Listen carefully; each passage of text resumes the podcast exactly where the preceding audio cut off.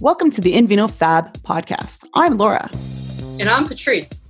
Invino Fabulum means in wine story, and there are so many tales that need to be told about women from all walks of life and their communities, paired with wine, of course. The Invino Fab pod is a place to learn and a space to share stories about work, interests, passion projects, issues, and random wine facts. On this episode of Invino Fab, I'm so excited to welcome Caroline Kuhn. She's a maths teacher by trade with a long-standing experience in teaching all levels of education. In these years, her interests have been geared towards students learning, their struggles, their needs, and their views. She is currently interested in what shapes students' reflexive engagement, their agency, with more sophisticated digital practices and ri- research rich contexts. Another interest she has is understanding from a critical perspective how digital spaces are crafted, what shapes the construction of that space. Caroline is a senior lecturer at the School of Education at Bath Spa University, and she is leading a research project that aims at designing and implementing an OER, its open educational resources, to support educators in improving their critical data literacies.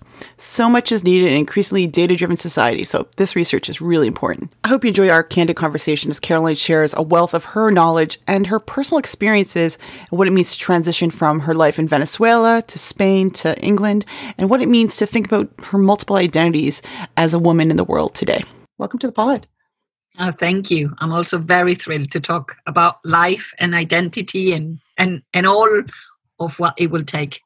I'm excited too. I know that we've been connected for a little while online, and just based on some of your work, I was so thrilled that you'd come and talk because you're at an interesting kind of passage in your own life and career right now. And uh, for our listeners, Caroline is submitted her thesis or dissertation and she's coming to the end of a phd and i thought we are going to talk about transitions but you've had multiple transitions in your life caroline. So let's just talk about that. Your life is in transition always.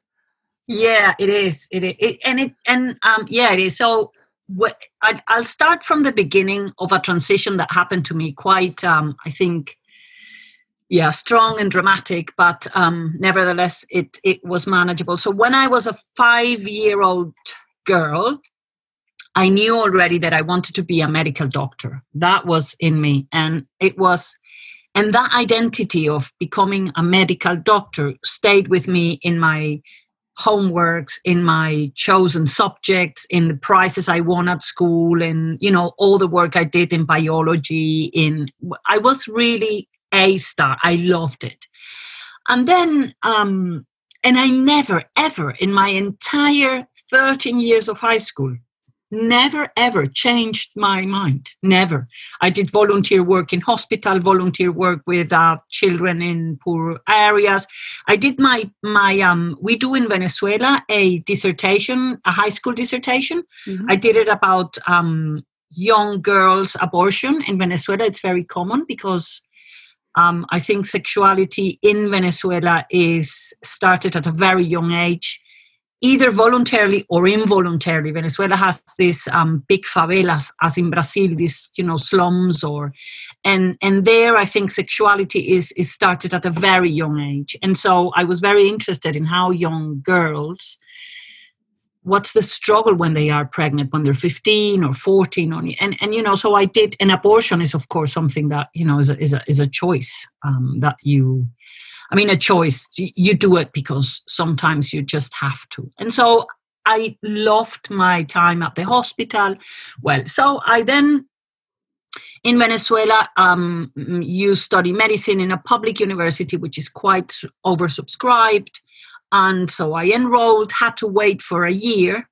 I didn't, it didn't matter. I, so then I started to do my tutoring in math, chemistry, and physics. So I didn't forget all of that, right? Um, and then the next year I enrolled again. And um, and then I got um, so I got my place at the university and I started to study. And in the study, in the meantime, so when I was studying the first year, um, I got pregnant of my first son. And in that process, when I was, you know, confronted with this big decision, wow, I'm pregnant, and I'm doing this really intense, deep, um, and I, I, always attached a lot of responsibility to a doctor because I thought, wow, you, you know, you you have this huge responsibility of a diagnosis, or, And then I decided, you know, I can't do these two things. They're too big for me. And so I decided because I had many things on my side, I'm going to be a mom. And I then at the time I said, well, you know, I can always retake my um my studies. Um and then, you know, that was a huge change of identity because I was really positioned in this identity of A, a student, but second, uh, uh, you know, a potential medical doctor, which I envisioned since I'm five years old. So that that really change of identity because it was a massive change of identity. And at the time i chose the mom identity because i thought you know this is the one i had a call also. I had this inside feeling of this is the call i have. Um, well and then i decided to just go for a family before you know I, I thought i think it's more coherent to have family and then but then life just goes on and it happens and then so i became a mathematics teacher because i thought I'm tutoring for so long. You know, I was already, I think, 30, I don't know, two or something like that when I had my three children. Then I said, no, you know what? I'm going to study what I have been doing for all of these years. And I started to study to become a math teacher. And that's what I did. But um, to do a big jump, um, before you so, jump, I want to ask because I think it's not uncommon that when we're younger, we think that it's a this or that choice, right? So you made that choice to say, you know, I can't do this really well, being a doctor, a physician, and this because that's just maybe wasn't seen. I felt the same way as you at one point in my life. Um, it was with being a lawyer and then a certain law field that I wanted to get into. I was like, I don't think I can have it all and do it really well. And so, and just, I think, yeah, it's the only thing in my i'm 53 in my 53 years that i it, and really it's the only thing i would do different. I would not do and and or. I would do both. Mm-hmm. i would i would i think what what what is what i have learned is that we don't need to have it all. We can be a mom and we can i can be a mom and i can be a physician. Maybe i'm not the best physician or the best mom or the most, you know, um, committed in everything. No, but I have both. And I think that's a thing I learned. Um, and yeah, so, but what I wanted to say is I, I of course then had this huge identity of mom, family, um, you know, a wife, a mom, and a housewife, you say. So I had my house in my, and of course I was doing teaching. But to be very honest, I think the teaching is, and I, I, I taught in the school where my kids went. So again, it was an extension of my identity, to be honest. You know, I, I was there um, as well as a teacher, but I think I was a teacher and a mom, and it was, they were quite, you know, quite the same size, if, if that makes sense. Um, then um, I, you know, along many years, I was very different than my husband. Intellectually, I, I was very curious. I was very um, on, do you say unsettled or, or restless? I was always, you know, always, it's always in me something happening in my head, in my mind, and I'm always wanting to do something new and I have ideas. And, and you know, I realized that I was kind of very different than he was. And I, I was at a point where I, realized we just can't grow together. It's impossible. And to make a long story short, um, I decided when in 2000, well, I, I, I, I was able to do it and materialize it. In 2009, I decided I, I, this marriage is really not conducive to any growth, nor I'm not helping to grow to, that he grows and I'm not growing it on his side. So I made this decision. But being a mom of three children, it was a very difficult decision because, and I also think I was very puzzled about who I am. And I thought, you know, I am not only a mom and I'm not only a wife. And I, I know that I am someone that has a huge desire to do, to have an imprint or imprint or impact in the social sphere where I live. And so I, you know, I, I kind of said, well, at the time I was um, I was doing a PhD at the university where I worked because I then changed. So I did become a teacher. Um, I worked at a school and then I went to do a master's in a university and there I stayed to work. And there I started to do the PhD. And I realized that that was really my passion. It was about learning, it was about, you know, um, creating ideas. And well, and then so I decided to get divorced. And I also decided that I, my country, Venezuela, where I am from, was at the moment also in a horrible political, um, I don't know how you say, juncture, tra- drama, you know, revolution, whatever. It was really all falling apart. Particularly at the university where I was working, which was a public, um, very good university, it was falling apart. We were being threatened by the government, no money, da da da da da. So I also knew that I am someone that wants to live from my profession, which is doing research and teaching. And this wasn't possible as a divorced woman in a country where your salary is worth nothing. And where I am not someone that is, you know, I don't know, an entrepreneur and businesswoman is not my idea that I didn't want. So I started to think about, well, who am I? You know, who am I? What do I want? What? And I, and I said, well, I know I want to become a researcher. I know that but what do i do with the rest of my identity what do i do with my mom me my me as a mom what do i do you know where do i put all of that and and i think it was really very convoluted for me i had a you know you say um how do you say when you have a in the ocean something like when the water we, whir, whirl you know when the water goes like Whir- round uh, whirlpool like Whirlpool. whirlpool and I felt like I was in such a thing. And um, so then I went, so I decided to go to Europe. Before you share your next chapter, I just want to pause to talk about a couple of things you just shared. Everything you just said, because I I know Venezuela compared to other Latin American countries, it's very familia based. It's very um, traditional in some ways. Um, there is a culture of religion. There's a culture of expectation for uh, the role of women in some spaces and places. And being a mom, you were very committed and you were committed probably to your teaching knowing you and i know you um, so how challenging was that like you just kind of you revolted yourself you uprooted yourself first off um, how was that for you to go through some of those experiences Well, um, it was really tough. It was very, very, very difficult, I have to say. Um, and I think this is something that I think is worth telling here because I think it has a lot to do with my identity. Um, in my original plan, my daughter, who was 15 at the time, she was with me. So that's why I decided to go to Spain um, because she was coming with me and she didn't want Germany. So my parents are German. I speak German, and German was an option for me. But she said, "Forget it, mom. I don't speak German." No. So I decided to go to Spain. But then at the very end, very near in November, and I was leaving in April 2011. So in November 2010, suddenly um, she said to me, Mom, I'm not going with you. I'm going to stay with my dad. Um, because, you know, I think I have the same rights as my brother. She's the youngest, and she's five and seven years younger than her brothers.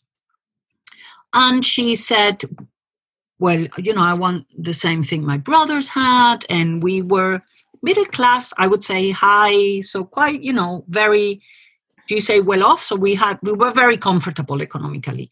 And, um, you know, I'm not to, why do I have to go to Europe to a little, you know, a little flat, a little room? No, no, I'm to stay. And that was the most devastating thing that ever happened to me. Ever, ever, ever, ever. Um, and I, I really took the time um, and the time was two weeks, imagine, uh, to really think deeply and touch my inner kind of fiber, to really hear my inner voice. What do I need? What do I need? Mhm. Um, and I went back to that decision of not being a physician and this and or. And I said, I can't do this again because I know it's not right. And I need to be able to combine. And if her decision is to stay, which I'm not, I don't think it's the right decision because I think she would have been better with me because for many reasons. But I can't force her, but I can't force myself either to stay here because this is not what I want. I love her to pieces, but I, I don't want to stay here because also I think that my life I was, a, you know, the time when I always say to her, you were too young.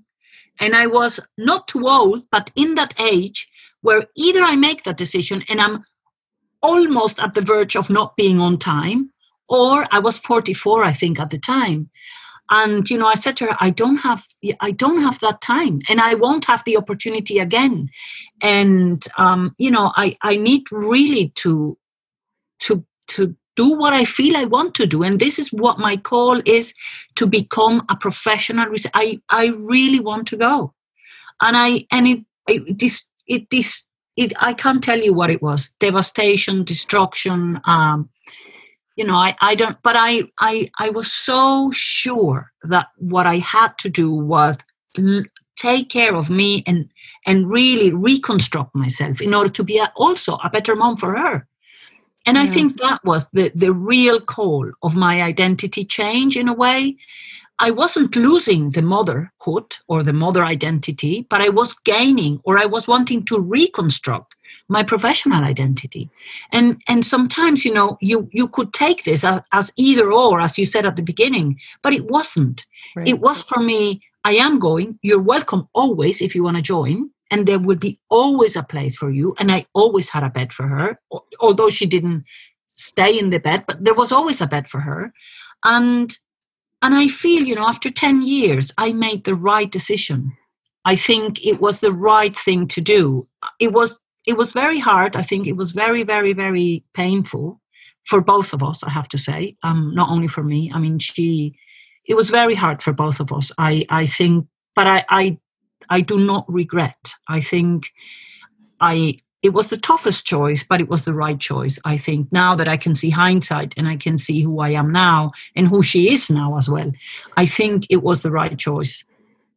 Those hard decisions are so wrenching, right? They're gripping, they're emotional, um, and it's something that I I often think about we give probably our best friends the advice we, we should take instead of taking it ourselves.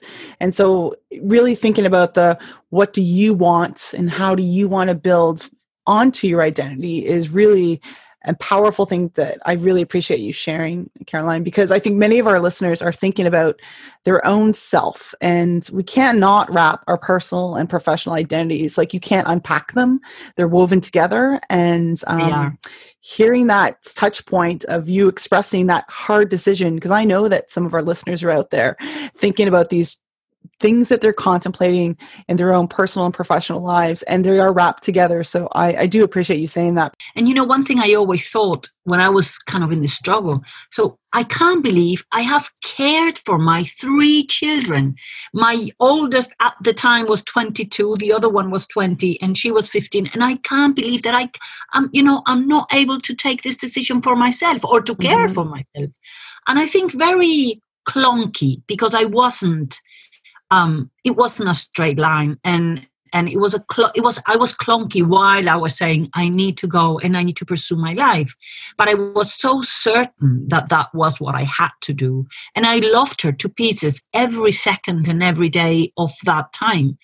Um, and i never lost contact. You know i always wrote every day although i didn't get anything back. Um, you know I, it was very difficult years. Um, i think we're only healing our wounds now if if I'm very honest. Um, it took a lot of time, and she coming to Europe and living with me, and I think that now. After five years living together, we are starting, she particularly more than me, because I have done the work more i would say i was older so i was doing this inner work always it, i believe in in in in our you know looking inside of us mm-hmm. um but yeah you know I, I the only thing i really can say to listeners out there is is is the hardest decision are the best ones. And i think they are the ones that really make that's how you flourish enduring that struggle um, and finding resources to stay you know to stay up and and to and and also to stand up once you fall because i think you i was more on the floor than standing up for the first five years of my you know of my life in europe. But um, i knew I knew that this was the right choice and I knew the PhD was for me the journey that I had to, you know, to just kind of walk with it and not abandon it. So yeah, I think they are hard, but they are the ones that really um, yeah they, they allow you to flourish i think or you know to to yeah to fulfill your your yourself i think too that message of resilience um, kind of resonated as I asked you to share a little bit about. You have a bit of an ending coming up with your um, going to defend your thesis in the new year, and you said to me, and I love this before we hit record. Uh, essentially, it's not just the outer work and the degree. I've been doing a lot of inner work, and I love that because it's part and parcel. You've taken your last six years of working on your PhD, and I'd love for you to share with our listeners a little bit about that.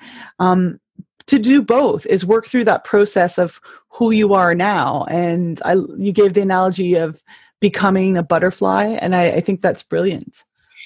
Yeah and and and the more i you know the older i i get um the more i realize how for me to do anything well it needs to come from within. I i you know now i have no doubt i was kind of you know maybe 10 years ago i would say well i think i'm very honest and very transparent and very genuine um, but i wasn't that sure as i am today and the reason why i started to do more intense inner work in this cocoon as you said the butterfly i did really and and laura is amazing in 2011 i was in a bus going to visit a friend in Berlin. And the boss, I was there because I was incredibly poor at the time. Um, because one of the things also I think is worth saying here um, is that I, the consequence of the divorce is I lost everything, everything. I I I was left without a penny, um, and without any asset, any nothing. So, um, but nevertheless, I was so sure that that the you know the inner freedom and and my inner self had no price whatsoever and and what is money if you are you know if you're not able to flourish i was saying it you know so i went to visit this friend and in the bus i painted this butterfly um, with lots of colors and and kind of lots of little dots and and i was just in the bus saying you know this is the journey for me I'm not here, but here's where I want to be. And I always had this butterfly with me. Um, and so, yeah, I, I, I think what I did with a PhD, and, and, and this is another anecdote that is, is very relevant because I remember when, so I went to Madrid, didn't like it, and then I went to a summer school in the Netherlands where I was kind of, in, the university in Madrid invited me to, to kind of to participate there. So I went and I loved the Netherlands to pieces. I loved it at first sight. My parents are German. I also felt very much at home because the Netherlands has still, they are warm, but they are Northern European. So, and they're straight, honest. Um, you know, what they feel, what they think, that's what they tell you. So I loved it. And so I spent these two weeks there. And the Friday, the last day, I said, This is where I want to stay. I want to stay in the Netherlands. So I said to myself, well, what do I need? So I said, well, I need to talk to the director of the Freudenthal Institute because here is where I want to stay. So I said, who is the guy? And very funnily, he was the professor who gave me my last session on Friday after the two weeks. And the session was a session that was quite particular, and I was very active. It was mathematics for blind people. And this guy, Jan van Maanen, was, you know, brilliant. I mean, the session, he's his sensible approach to worrying what can i do for this student of mine who is blind to progress? Well so i didn't know he was the, the director. So i asked i said okay. So i i knocked at his door and he wasn't there. So i started to look for him in the corridors. Well where is professor yamaman and then suddenly i see him. I say oh we were together this morning. Are you the director of? Yes. And said, Oh, could you give me an interview? I, I need to talk to you. But, you know, he was very friendly also, very, very sweet, very, a wonderful human being. So he said, Yes, of course. Um, could you come on Tuesday at 8.30? Great. I was there on Tuesday at 8.30. And I said to him, again, I'm going to make this very short. I said to him two things. I said to him, I want to become a researcher, a professional researcher. That's what I want to do. And and so he said, Oh, you want to do a PhD? And I said, Yes, but let me tell you something. I'm not interested in the title. I'm not interested in the thing of the PhD. And he said to me, Hey, hey, hey, hey, stop. I get that.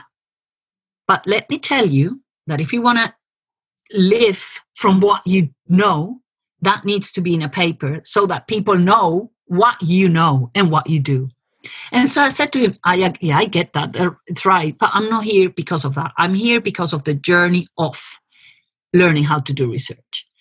And um, well, and so I asked him, can I work here? Can I do anything? Um, I don't care what it is. You know, I can sharpen your pen or doing some whatever, whatever is available.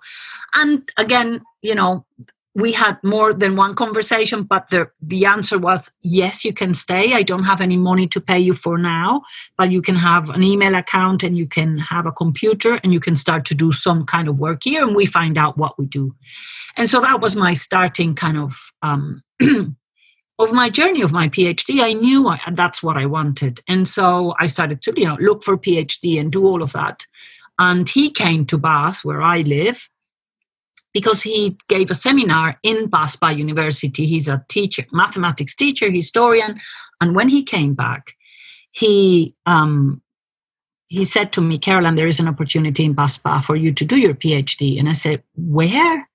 In Bath. And I said, Bath, that's not possible. That you know, it can't be Bath and not the name of a town of a city. And I said, No, yes, Bath. Do you know but no? So well, I did my research and I said to him, Jan, I really don't care where Bath is. I'm going to go because I need to do my PhD. I'm getting, you know, I was then 46, I think, or 45.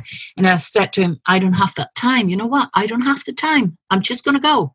Um, and so, well, I took my airplane, packed my stuff, and well, came to Bath with, uh, and sat there in the train station with my luggage. And I looked around. I said, my God, here I am. You know, my journey is starting, and I never have been in England, had been in England. Um, I didn't know anyone in Bath, not not one, no one, not no one, not one soul. And I sat there in the bench in the train station, and I put my my butterfly out there, and I said, you know, I don't know anyone, I don't know nothing here. Uh, I was quite, you know, not scared, but I was quite wow, you know, this is a thing but I, I, yeah, I trusted so much that this is what I wanted to do. And so I didn't, you know, I didn't doubt. And I found then, yeah, well, yeah, so I did an interview, the paperwork, da da da. And then I got the place and I started the PhD in 2014. So that's six years already. And yeah, and then, you know, I always, my job, so my PhD was one thing but this inner process in me my cocoon my you know feeling how my body was changing and my my everything. I mean I, it was it was i think the best thing that ever has happened in my life. I mean difficult hard tough. I can tell you all the things i i endured but um yeah it has been wonderful i think. Consolidating this identity um and having you know being a mom because i always go, i'm going to be a mom and i love to be a mom. I love my children and you know i enjoyed every second of being a mom. But this other space of myself being a professional and having dreams that are only mine that have nothing to do with my children although i share them with them and you know we have a lot of you know we enjoy sharing but they are my dreams in a way and they they they don't depend on any other space of my life if you wish. I think it has been really incredibly wonderful. Incredibly hmm. wonderful. It sounds like I think your journey for this PhD started long before that train ride to Bath. But I will say, you and I were connected based on common interests. Is you're looking at those informal digital learning spaces that bring learners to an institution, a university or college, and what challenges them and how do they engage and study and socialize. I think is brilliant. So I just want to call that out. I really appreciate you sharing your personal story around what that journey is. But it sounds like a lot of what you had been doing, like you can't really get into some of the work that you're studying without self-examining you. And um, I love that you are an open researcher and educator and open to share some of that with us today. So thank you so much. Oh, it's a pleasure. It's a pleasure.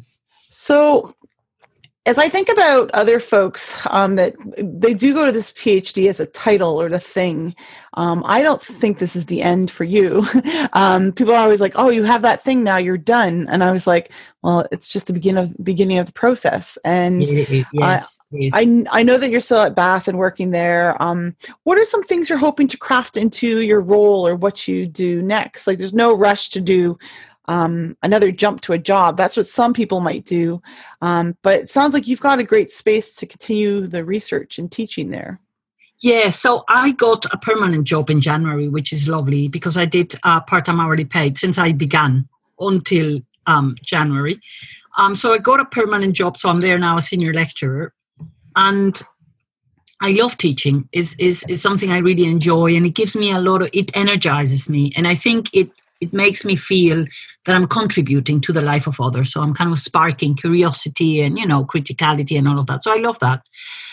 But what this job has allowed me to explore is doing research profession. So I just applied because when you are a part-time hourly paid, it's difficult for you to apply for grants. Well, and I, I was, I was just, I, I had not a headspace to do it. Um, so in April, I think, no, sorry, in February. Although I was still finishing the PhD, I was kind of in the last push, but I saw an opportunity to apply for a grant and I was I had already the post. So I thought well I have the post I'm going to apply for the grant because the grant it's going to start when I'm almost finishing the PhD so I said it's a good timing. And if it's not a good timing I'm going to make it a good timing I said to myself so I went um, to a workshop, and um, it was really also a very a brilliant call.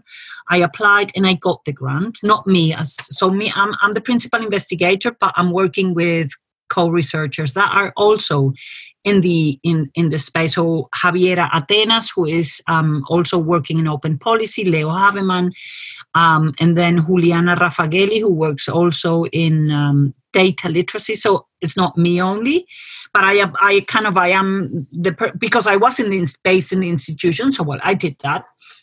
And so, what we're doing there is we are creating, um, designing, developing, and piloting an open educational resource that promotes or facilitates or, I don't know, supports educators to um, be versed in critical data literacies.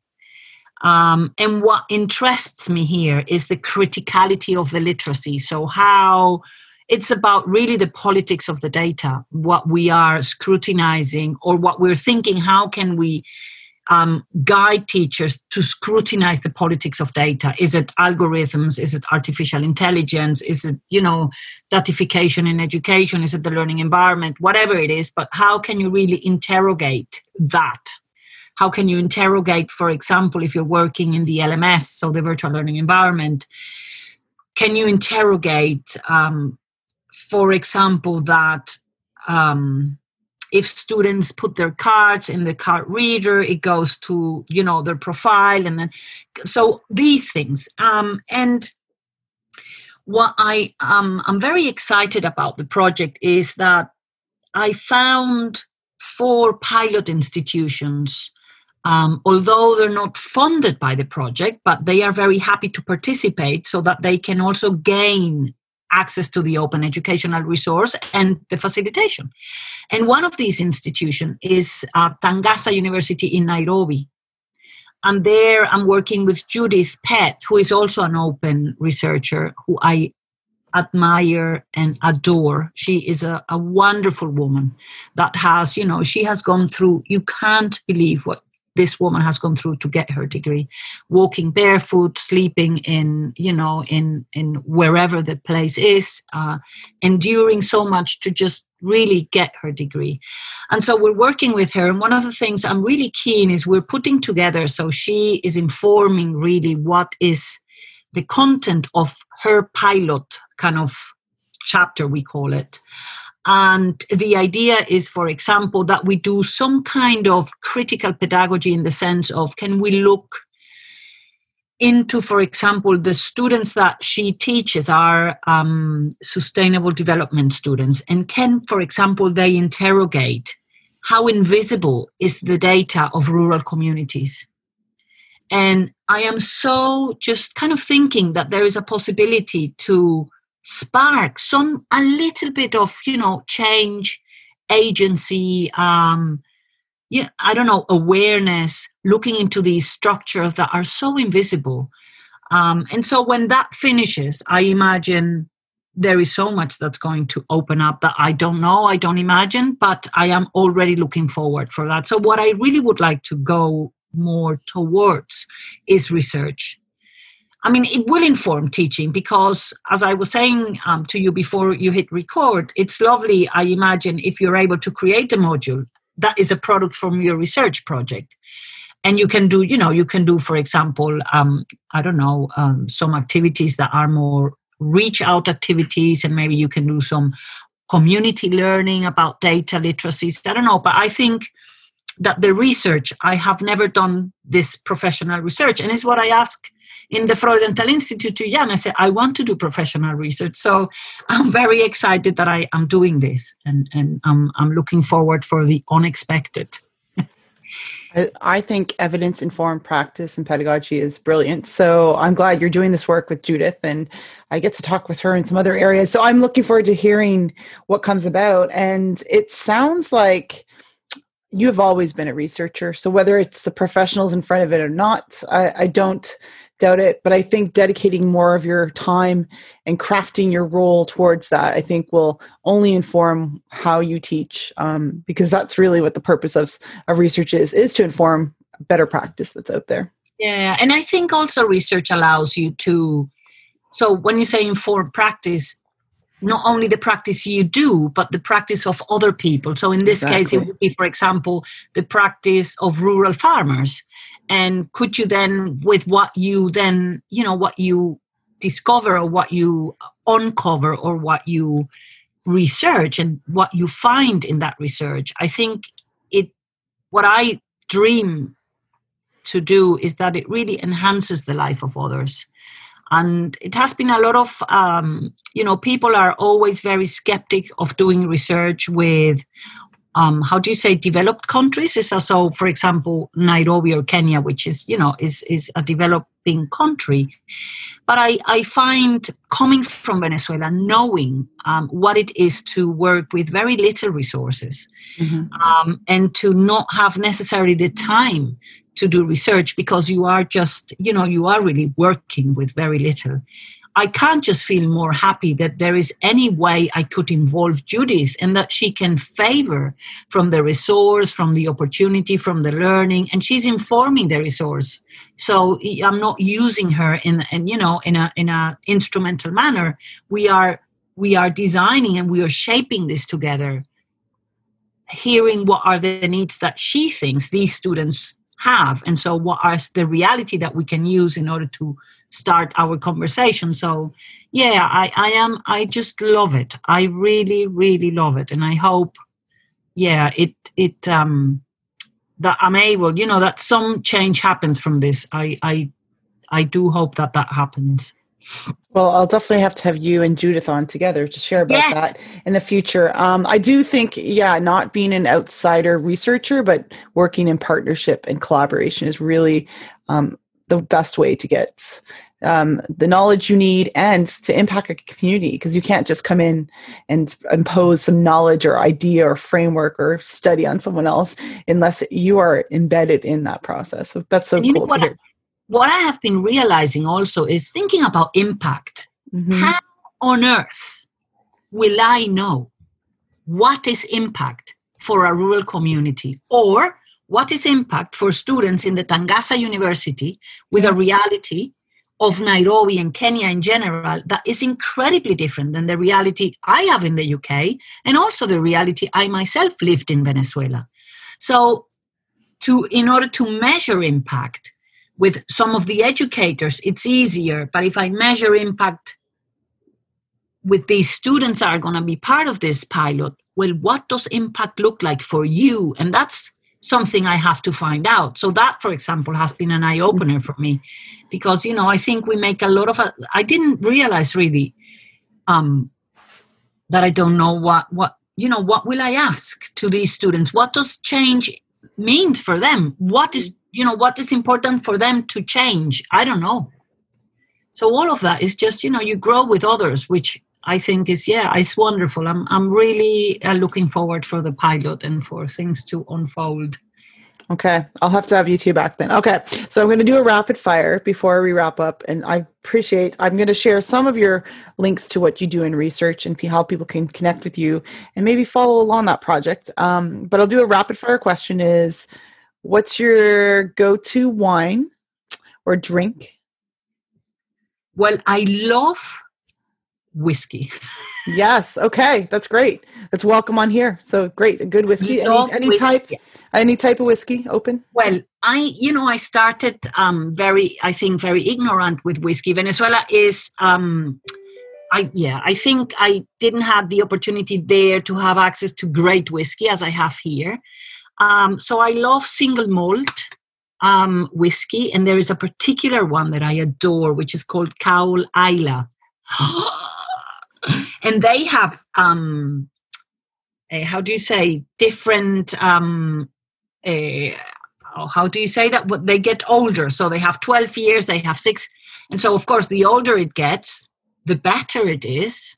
And um I never had access to the oldest one because I never had money. I was so poor that I never, you know, I never could afford it. But um, I haven't, with all the lockdown, and I got the job in January, so I haven't really been able to. But I'm looking forward to buy one that is old and and I have a fantasy, a dream of going to a whiskey. Um, but I don't want a tour. I I I don't like to be a tourist. I don't like it. I feel bad. I feel I'm invading the space of others. But I would love to have the ability to go to Scotland, go to the islands, and yeah, and have a taste of wonderful whiskey. And I'm sure I'm going to find. And I love, yeah, whiskey is for me, wow. And a good, good rum, which is also, um, you know, Venezuela has wonderful sure. rum. And a good rum is also, wow, it's a drink that is delicious. Well, whiskey, wine, good ones that age better. It's I think it's very parallel, a metaphor for the women I know in my life. So good. we only get better with age. Um, yes. Is is there any particular story that's been resonating with you lately, or in general, that you want to share with our listeners? Um. Well, yes, there is a story that I I think it links into into what I was saying about identity and woman. And so there was a call for a special issue that was related with education and feminism. And I was very sad that I couldn't join because I really didn't know anything about feminism. I had a kind of weird relationship with feminism. Again, Venezuela, the movement of feminism. I was quite young at the time when that happened. I think I was 10 or 12. And it was all about just, you know, going against men. And I thought, no, no, no. Men are key in my life. I, you know, I can't live without men. So I was kind of not feeling this is feminism. And so, well, I couldn't participate in that special issue. And I felt like, wow, this is the community of the people I, I, I relate to and I appreciate and I'm grateful. And it's kind of my network and it's my family, Laura, because when you leave your country, and I, I didn't know a soul, a soul, imagine not one person and so the community of the open educational practices who are incredibly generous, they're my family. These people are the people that have really kind of, you know, held me and gave me their you know their their friendship and so well that happened and i started to look at feminism and what can i read and where you know what and there i i didn't kind of identify with a lot of what was out there and i found silvia federici and I love her work because she looks at feminism from a really radical Marxist perspective. She's a very austere woman, and I'm also very austere. And I think austerity as a human being defines the things you identify with. Uh, and, and so, one of the things she says, and she did this movement of um, wages for housework in the 70s. And one of the things she says there is that women need to have a wage and they need to be social workers so i mean a worker in the system they need to have wages holidays you know all of pension um, and they need to endure the struggle of their social class. And I was thinking, oh my God, you know, I can't believe this woman saying this. And I, you know, I come from being a housewife, of course, not paid because that what, you know, you, you, you and, and I realized reading her work how I have been subtle, how do you say, subtlety or, or in a subtle way, very covered, very nuanced. This identity of a housewife and of a, it was just there, you know, that was and you were grateful that you know your husband brought the money and you would say no well imagine yeah and you and you were being you know you do so much just thinking no and i don't earn any money and of course you know and I, and you kind of think you know i do so the work of being a mom being a and I had three children not one not two three. And so I'm reading her work and it's being enlightening for me. And together with her, I'm reading Nancy Fraser, who is, she works on social justice, but she also works on feminism. And um, so I think these two stories of these two women have allowed me to see that the personal is political and i think this is a good closure for our um our you know i think the personal is political and the political is personal and and and um, and I'm keen exploring all of that. And I hope that I am able to write something about feminism and and education. I have additional authors to check out, and I will check out uh, the Italian uh, Marxist Silvia. Uh, she sounds amazing. So thank you so much. Um, final question before we wrap up, and I thank you for your time and sharing your story and telling us a little bit about um, all that you're thinking about and working on now. Is I know we're both in lockdown we're recording this um, mid-November. This might come out a little bit later, but we're both in lockdown where we live. Um, my state just locked down on Monday, and yours has been locked down for a little while. Um, yeah. What's bringing you joy these days? Wow, that's a good question. Well, one is I love what I do. I mm-hmm. love reading. I love, you know, um, researching. I love, that's one thing that brings me joy. The other thing that brings me a lot of joy is cooking. I love to cook and I love my house. So um, I have flowers. I try always to get flowers as I can't buy them. I just pick them if they are somewhere where I'm walking. Um, and so I have always flowers in the house. I do, I cook for myself um, with time and slow cook, and I enjoy what I cook. And then I have a lovely cup of wine for my food. And and then I sit in my sofa and read Silvia Federici, for example. And you know, I have joy in my. I love life. I think you know, I am. I am. Yeah, I have joy in being alive. I guess, and and um, yeah, and I I have joy in cooking and and and um, reading and just being grateful for what I have achieved in these ten years. I think well, what more can we want? Well, I thank you for bringing me joy because these conversations are really fun for me, and I love to catch up with. This is an excuse to get caught up with friends and new new yeah, folks to meet. So it's been great to chat with you, Caroline. Thank you so much. Thank you, Laura. Thank you so much. It has been lovely. To catch the next episode, be sure to subscribe to In Vino Fab wherever you get your podcasts. Find us on Twitter and Instagram at In Vino Fab, and we'll always welcome comments and messages sent by tweet private message, or email at invinofabulum at gmail.com. Cheers! Cheers!